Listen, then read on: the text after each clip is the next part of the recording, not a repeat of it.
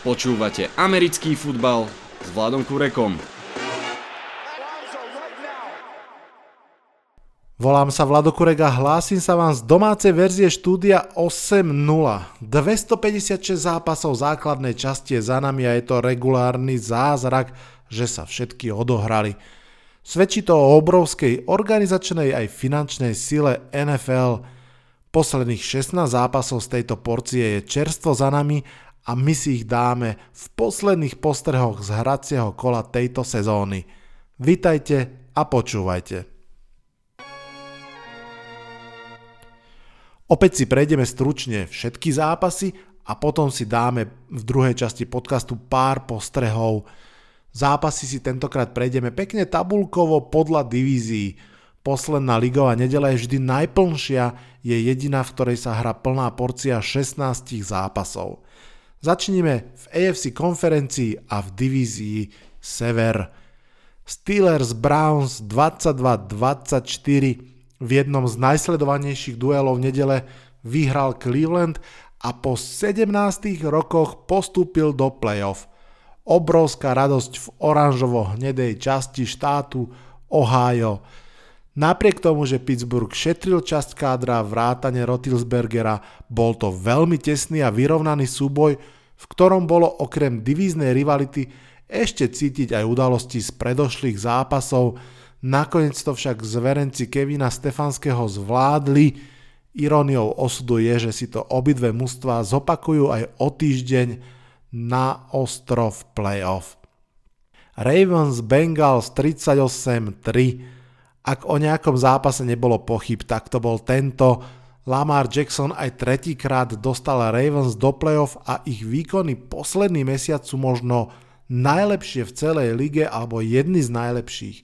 V tomto zápase Ravens nabehali neuveriteľných 400 yardov, 400 yardov nabehaných. Ravens sú v playoff, sú bez ťarchy svojej MVP sezóny. Toto je síce iba Havran, ale zároveň to môže byť naozaj nebezpečný dravec.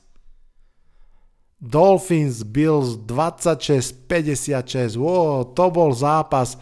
Isaiah McKenzie mal 3 touchdowny v prvom polčase vrátane jedného z returnu, Josh Allen hodil 3 touchdowny do polčasu a tento zápas skončil neskutočným výpraskom.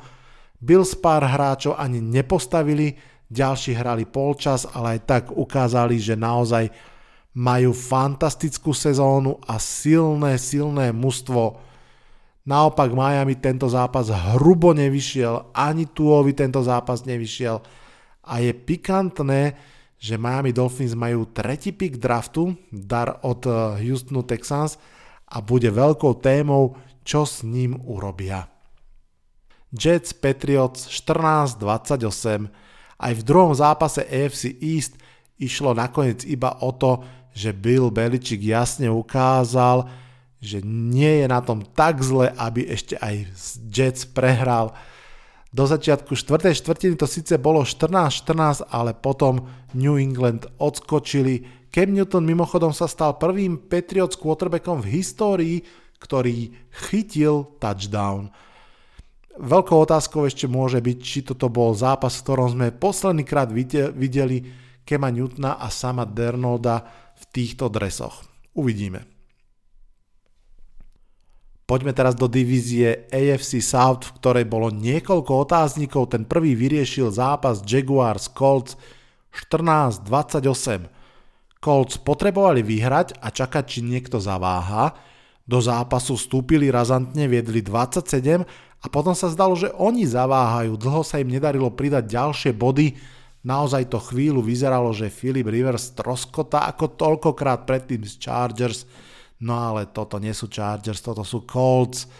Darius Leonard, opäť výborný výkon, veľký zápas si zaknihoval nováčik Jonathan Taylor, ktorý dal 253 behových yardov, to už je absolútne elitné číslo a Taylor naozaj ako zle začal túto sezónu, alebo minimálne podpriemerne, tak druhú časť sezóny mal fakt vynikajúcu. No a Jaguars prehrali 15. zápas po sebe. Titans Texans 41-38 Tennessee potrebovalo ďalší monster výkon Derika Henryho, aby porazili pomerne slabých Texans, tí síce majú pokazený káder, ale majú Deshona Watsona. Zápas to bol skvelý, dramatický až do posledného kiku od tyčky dovnútra. Derrick Henry je prvým NFL backom od roku 2007, ktorý sa dva roky po sebe stal behajúcim kráľom ligy. Naposledy to dokázal fantastický Ledenian Tomlinson, ktorý je už v sieni slávy. No a samozrejme Derrick Henry je tiež už 8 hráč v histórii, ktorý zabehol cez 2000 yardov v sezóne. Fantastický výkon. Chargers Chiefs 38-21. Presne podľa predpokladov z posledného podcastu Andy Reid nechal oddychovať väčšinu svojich dôležitých hráčov a to stačilo Justinovi Herbertovi, aby si pripísal výhru. Pripísal si aj ďalších 300 yardov a myslím si, že titul ofenzívneho nováčika roka je jeho Pôvodne som tu mal napísané, že uvidíme, či posledné výhry budú stačiť na to, aby zostal trénerom Anthony Lynn. Vieme, že už nestačilo, k tomu sa ešte dostaneme.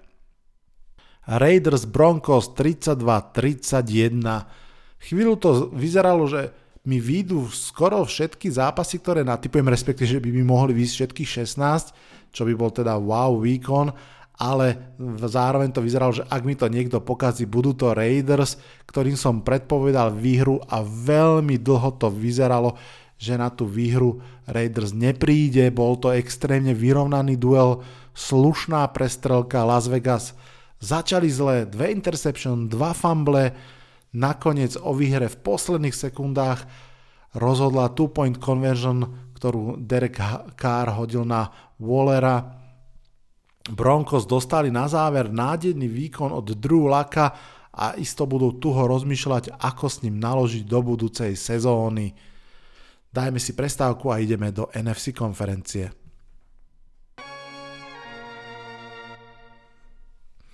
Cowboys Giants 19-23 Giants si v tejto sezóne pripísali výhry nad Cowboys a Eagles po 4 rokoch táto posledná proti Cowboys sa zrodila vo vyrovnanom zápase, kde rozhodlo presne to, čo som očakával a síce, že secondary Giants dokáže držať krok s pasovým útokom súpera, o to viac, že behový útok Cowboys bol veľmi efektívne zastavený modrou defenzívnou lineou. Jason Garrett si tak užil výhru proti svojmu Dallasu.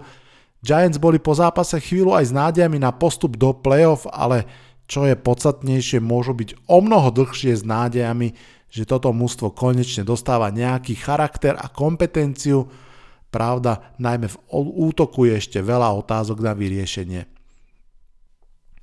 Eagles football team 14-20.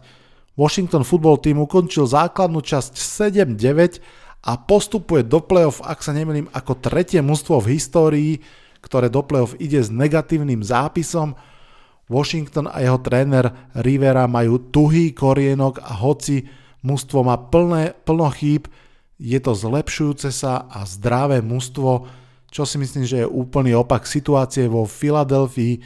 Tá už mala po sezóne pred zápasom a hoci hrala s chybami, bojovala o tú výhru do určitého času, až kým sa Doug Pederson rozhodol vymeniť quarterbacka a tým vlastne pochoval snahu svojho týmu o výhru v tomto zápase. Po zápase to veľmi ťažko nesol napríklad Jason Kelsey, center um, Eagles, ktorý mám pocit, že nebol veľmi stotožnený s týmto rozhodnutím. Úprimne, mne sa naozaj zdá, že Eagles si naďalej kazia toho ducha v kabíne a nebudem prekvapený, ak sa okrem odchodu Carsona Venca bude pomerne v náznakoch aspoň hovoriť aj o odchode Daga Pedersona a teda Nebudem prekvapený, ak nakoniec obidvaja aj zostanú. Seahawks 49ers 26-23 Seattle vyhral zápas nad San Franciskom a potvrdil ten zvláštny trend druhej polovice sezóny. Tak ako sa im zlepšuje obrana, tak sa im zhoršuje útok. Nech sa na mňa fanšikovia Seahawks nehnevajú ani bas, ale ja si myslím, že to je zlý trend pretože ten útok Seahawks bol naozaj elitný, jeho veľká škoda a s ním by mali o mnoho väčšie šance na Super Bowl. Stále samozrejme sa môže vrátiť, tak ako sa vrátil aspoň v náznakoch aj v závere tohto zápasu. 49ers sa môžu tešiť, keď sa vrátia do budúcej sezóny, pretože táto doráňaná je už naozaj konečne skončená. Videli ste ináč ten catch Georgia Kitla? Pozrite si. Wow. Cardinals Rams 7-18. Arizona Cardinals prehrala s týmom, kde bol quarterbackom John Walford, o ktorom nič asi neviete a ktorý v prvom drive hneď hodil interception.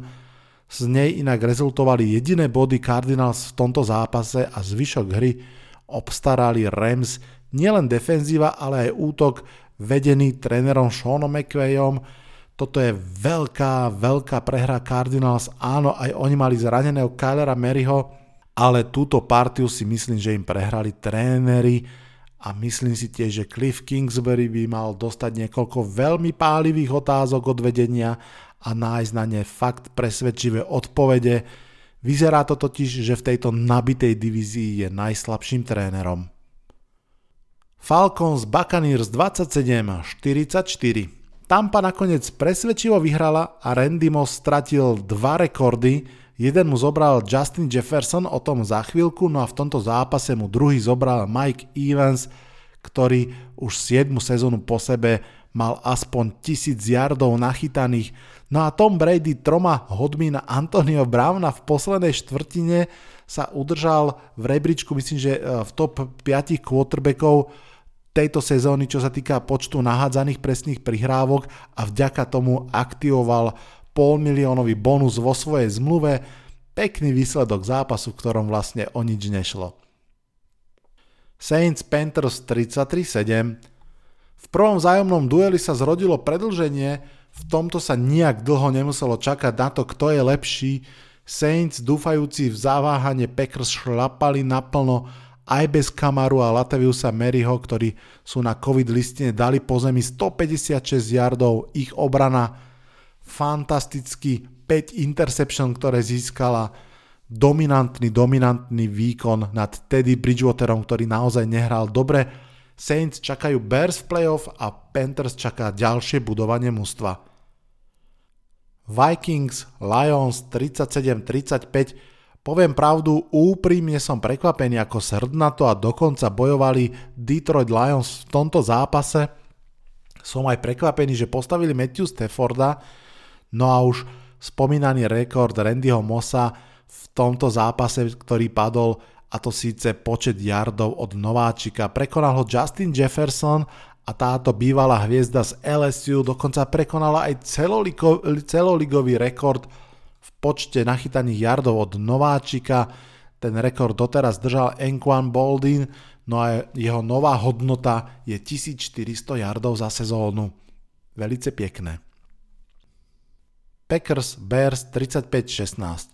Chicago sa snažilo koľko mohlo, nehralo vôbec zle, dokonca aj Mitch Trubisky mal niekoľko krásnych lôpt, ale v útočnej red zone im to nejak veľmi škrípalo, no a napriek e, vzájomne si vymeneným interception a takým skoro interception vlastne hlavný rozdiel bol práve v tej red zone efektivite, Aaron Rodgers hádzal touchdowny na požiadanie a Chicago nedokázalo držať tempo. Príjemným prekvapením pre mňa a určite aj pre fanúšikov Packers bolo, ako dobre hrala ich olajna aj bez zraneného Bakhtiariho a proti Kalilovi Mekovi a spol. Mek si síce pripísal sek, ale inak to bolo celkom v pohode. Ak bude chcieť niekto do Super Bowlu, bude musieť vyhrať na Lambo Field. Počúvate americký futbal s Vladom Kurekom.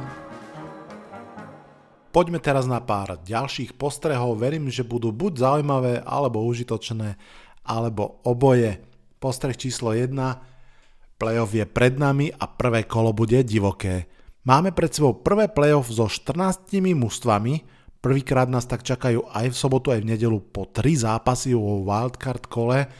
To je krásna porcia skvelých zápasov. V sobotu začíname zápasom Colts Bills, potom divízne repete Rams Seahawks a na záver Buccaneers versus Football Team. V nedelu Ravens Titans, Bears Saints a čerešnička na torte Browns Steelers. Čaká nás teda v tomto wildcard dvakrát divízny zápas, to je vždy také, myslím si, že ani fanúšikové, ani kluby nie sú úplne radi, ak sa majú zase stretnúť s divízným súperom, ale v tomto prípade si myslím minimálne v prípade Browns a Steelers to bude naozaj, naozaj veľmi, veľmi zaujímavé. No a dvakrát nás čaká taká možno povinná jasná jazda, hovorím o Buccaneers a Saints, ktorí by mali asi svoje zápasy skôr tak jednoduchšie vyhrať. Dalo by sa povedať, že to je útok versus obrana, aj keď v podstate v prípade Buccaneers aj Saints ťažko ich definovať ako útočné mužstva. Obidve majú vynikajúce obrany a majú za sebou zápasy, ktoré vyhrali práve vďaka tým obranám. O všetkých týchto zápasoch v wildcard rounde sa budeme rozprávať už čoskoro v predpovedení na nedelu, kde si AFC časť Pavúka dáme s Ježourom a tu NFC časť s Dávidom zo Seahawks CZ, ale o jednom zápase mám potrebu aspoň pár slov stratiť hneď teraz a je to zápas Ravens versus Titans, časť tretia, návrat kráľa. Toto je zápas, ktorý schytá množstvo pozornosti, isto zaslúžene, veľa príbehov bude v tomto zápase, opäť budeme vidieť asi veľa poctivého behania, konec koncov po dlhom čase budeme mať v playoff chlapíka, čo dal 2000 yardov za sezónu, už sme v, tomto, v tejto sezóne mali King Henry proti uh, dvojci princov Chap a Hunt, to bolo ako keď uh, Tyrex bojuje proti dvom veloraciptorom, teraz to bude Henry proti celému mústvu, pretože Ravens sú schopní nabehať stovky yardov, počuli sme to pred chvíľkou, no ale hlavne a hlavne toto je zápas Baltimoru proti mústvu, ktoré im tento rok pripravilo dve drvivé prehry, pochopiteľne jednu ešte v januári v playoff, druhú v priebehu tejto sezóny. Tá druhá rána takisto veľmi bolela, mohla Ravens doslova zlomiť krídla, ale nestalo sa.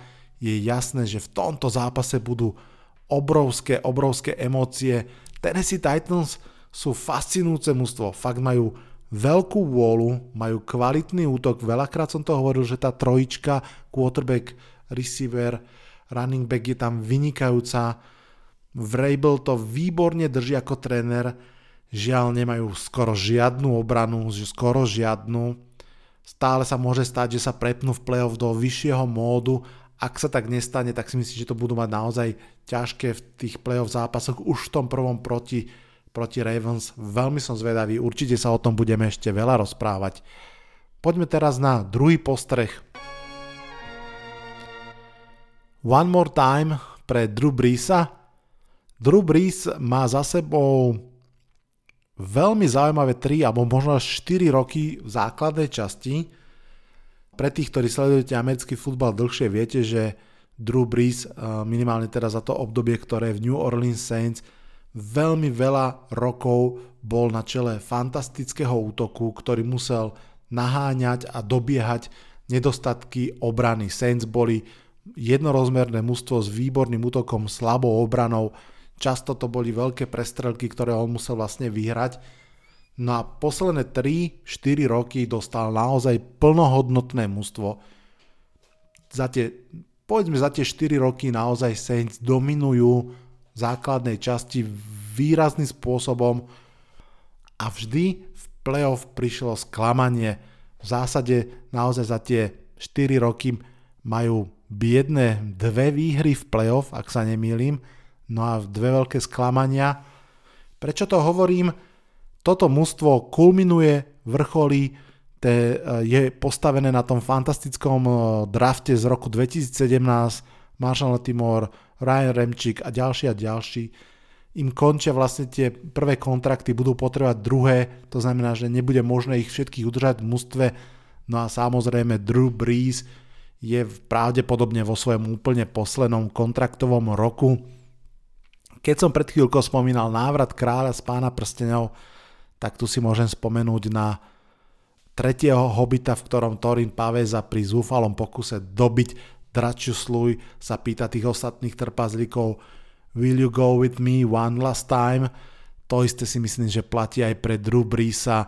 Bude veľmi zaujímavé sledovať aj to emočné zopnutie New Orleans Saints, či sa im podarí ešte raz pre Drew alebo teraz Drew vyhrať titul, tak ako sa to pred rokmi podarilo Broncos s Peytonom Manningom. Veľmi, veľmi bude pravdepodobné naozaj, že toto je posledné rodeo Drew Brisa. Uvidíme, ako dlho sa na tom Bíkovi udrží, či až do konca. Postreh číslo 3. AFC versus NFC, to je aj súboj čísiel Poviem vám jedno číslo za všetky, už som ho aj písal na Twitteri. Je to súboj 206 proti 241. Čo sú to za čísla? Je to súhrný vek quarterbackov, ktorí budú hrať v playoff a ktorí reprezentujú jednotlivé konferencie. Už som to aj v tomto podcaste niekoľkokrát ho- hovoril, spomínal, že naozaj sila tých konferencií sa pretáča a po rokoch dominancie NFC prichádza k dominancii AFC a samozrejme, že za tým stojí vplyv mladých quarterbackov. Toto playoff to krásne zrkadlí. Na, jednej, na jednej strane máme 25-ročného Mahomesa, 24-ročného Elena, 23-ročného Jacksona, 25-ročného Mayfielda, 32-ročného Tenehilla, no a 38-ročného Rotisbergera a 39-ročného Riversa. Na druhej strane Goff a Trubisky 26 rokov a potom Wilson 32, Alex Smith 36, Aaron Rodgers 37, Drew Brees 41, Tom Brady 43. Naozaj ten rozdiel medzi tými dvoma konferenciami je vlastne 35 rokov. To znamená jeden naozaj skúsený quarterback navyše v prospech alebo v neprospech NFC. Takže mladá AFC versus stará NFC, keď to tak môžeme zjednodušene povedať. Navyše ešte kľudne by sa dalo povedať, že v obidvoch konferenciách sú dve výnimky, ktoré im to skôr kazia. Hej, že tí dvaja starí páni v AFC, Rotisberger a Rivers, sú možno tí dvaja najslabší z tej, z tej uh, skupinky quarterbackov a naopak tí dvaja mladí uh, v NFC Goff a Trubisky sú určite tí dvaja najslabší quarterbacki z z celej tej skupinky. Myslím si, že aj Alex Smith, uh, ak je zdravý, je o lepší. Takže bude zaujímavé sledovať aj z tohto pohľadu playoff, mladosť a atletickosť na jednej strane, skúsenosť na druhej strane. Samozrejme, keby sme spočítali prstenie, tak zase vyhráva NFC, aj keď teda hlavne vďaka tomu, že nakúpila Toma Bradyho. Veľmi som zvedavý, ako sa to prejaví v playoff. Veľa hovorí v prospech mladosti samozrejme. Mahomes, Allen, Jackson hrajú fantasticky. Tannehill, Mayfield hrajú veľmi slušne. Na druhej strane je to Aaron Rodgers, ktorý hrá vynikajúco a je to nepochybne MVP tejto sezóny. No ale potom je tam predsa len skôr kopa otáznikov. Brady a Breeze so zdravím, Russell Wilson s aktuálnou formou. Bude to naozaj veľmi zaujímavé. No a štvrtý a posledný postreh Black Monday, pochopiteľne Pondelok po poslednom hracom týždni je tzv. čierny pondelok, deň, kedy v priemere až štvrtina trénerov končí vo svojom klube. Tento rok sa to začalo už výrazne skôr, trénerská stolička sa uvoľnila už počas sezóny v Houstone, v Detroite a v Atlante. No a podľa očakávania v pondelok Jets povedali goodbye Adamovi Gaseovi a Jaguars Dagovi Maronovi. No a možno trošku prekvapivo aj Chargers Anthony Linovi. Anthony Lynn sa ukázal tento rok v Hard Knocks a podobne ako pred e, dvoma rokmi Hugh Jacksonovi v Browns to neprinieslo šťastie. LA Chargers sa rozhodli pre, to, pre tento krok napriek, myslím, štyrom výhrám v poslednom mesiaci a myslím si, že to dáva zmysel. Spomínal som to priebežne počas sezóny, že tam bolo niekoľko problémov. Je vidieť, že ten klub alebo majiteľia klubu vnímajú to, že s Justinom Herbertom naozaj trafili jackpot, že musia teraz narábať veľmi rozumne s tým tímom, aby dostali z neho tú potrebnú kvalitu. A isto krátkodobo je problém, ak mladý nový quarterback dostane v druhom roku druhého trenera, druhý herný plán, druhú terminológiu a tak ďalej tak ďalej, ale rozhodne to dáva väčší zmysel dlhodobo, ak to bude dobrý tréner samozrejme. To je pochopiteľne stále veľká otázka veľká lotéria. V tejto chvíli je teda 6 trénerov už preč. Treba povedať, že ani jedno z tých vyhodení nie je šok alebo nespravodlivosť. V každom prípade išlo o viac rokov trápenia sa.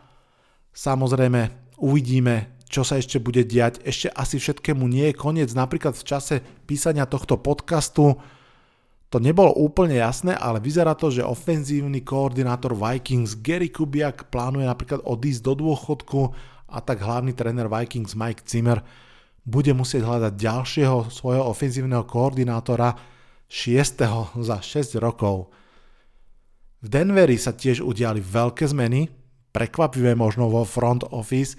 John Elway, legenda klubu, odchádza z funkcie generálneho manažera na inú nešpecifikovanú funkciu je komunikovaná ako postup, no ale čo je podstatné, že tá funkcia už nebude mať na starosti futbalové operácie, taktiež okrem neho odchádza aj vice prezident pre personel, takže je jasné, že Denver ide hľadať nových ľudí, ktorí budú mať na starosti hľadanie nových ľudí, to znamená draft, free agency a tak ďalej evidentne už proste došli, došli s trpezlivosťou, pretože Johnovi Elwayovi sa naozaj roky nepodarilo postaviť to mužstvo po odchode Peytona Manninga. Nepodarilo sa mu respektíve nájsť nového quarterbacka k tomu viac menej hotovému mužstvu a asi je už naozaj správne, aby to dostal za úlohu niekto iný.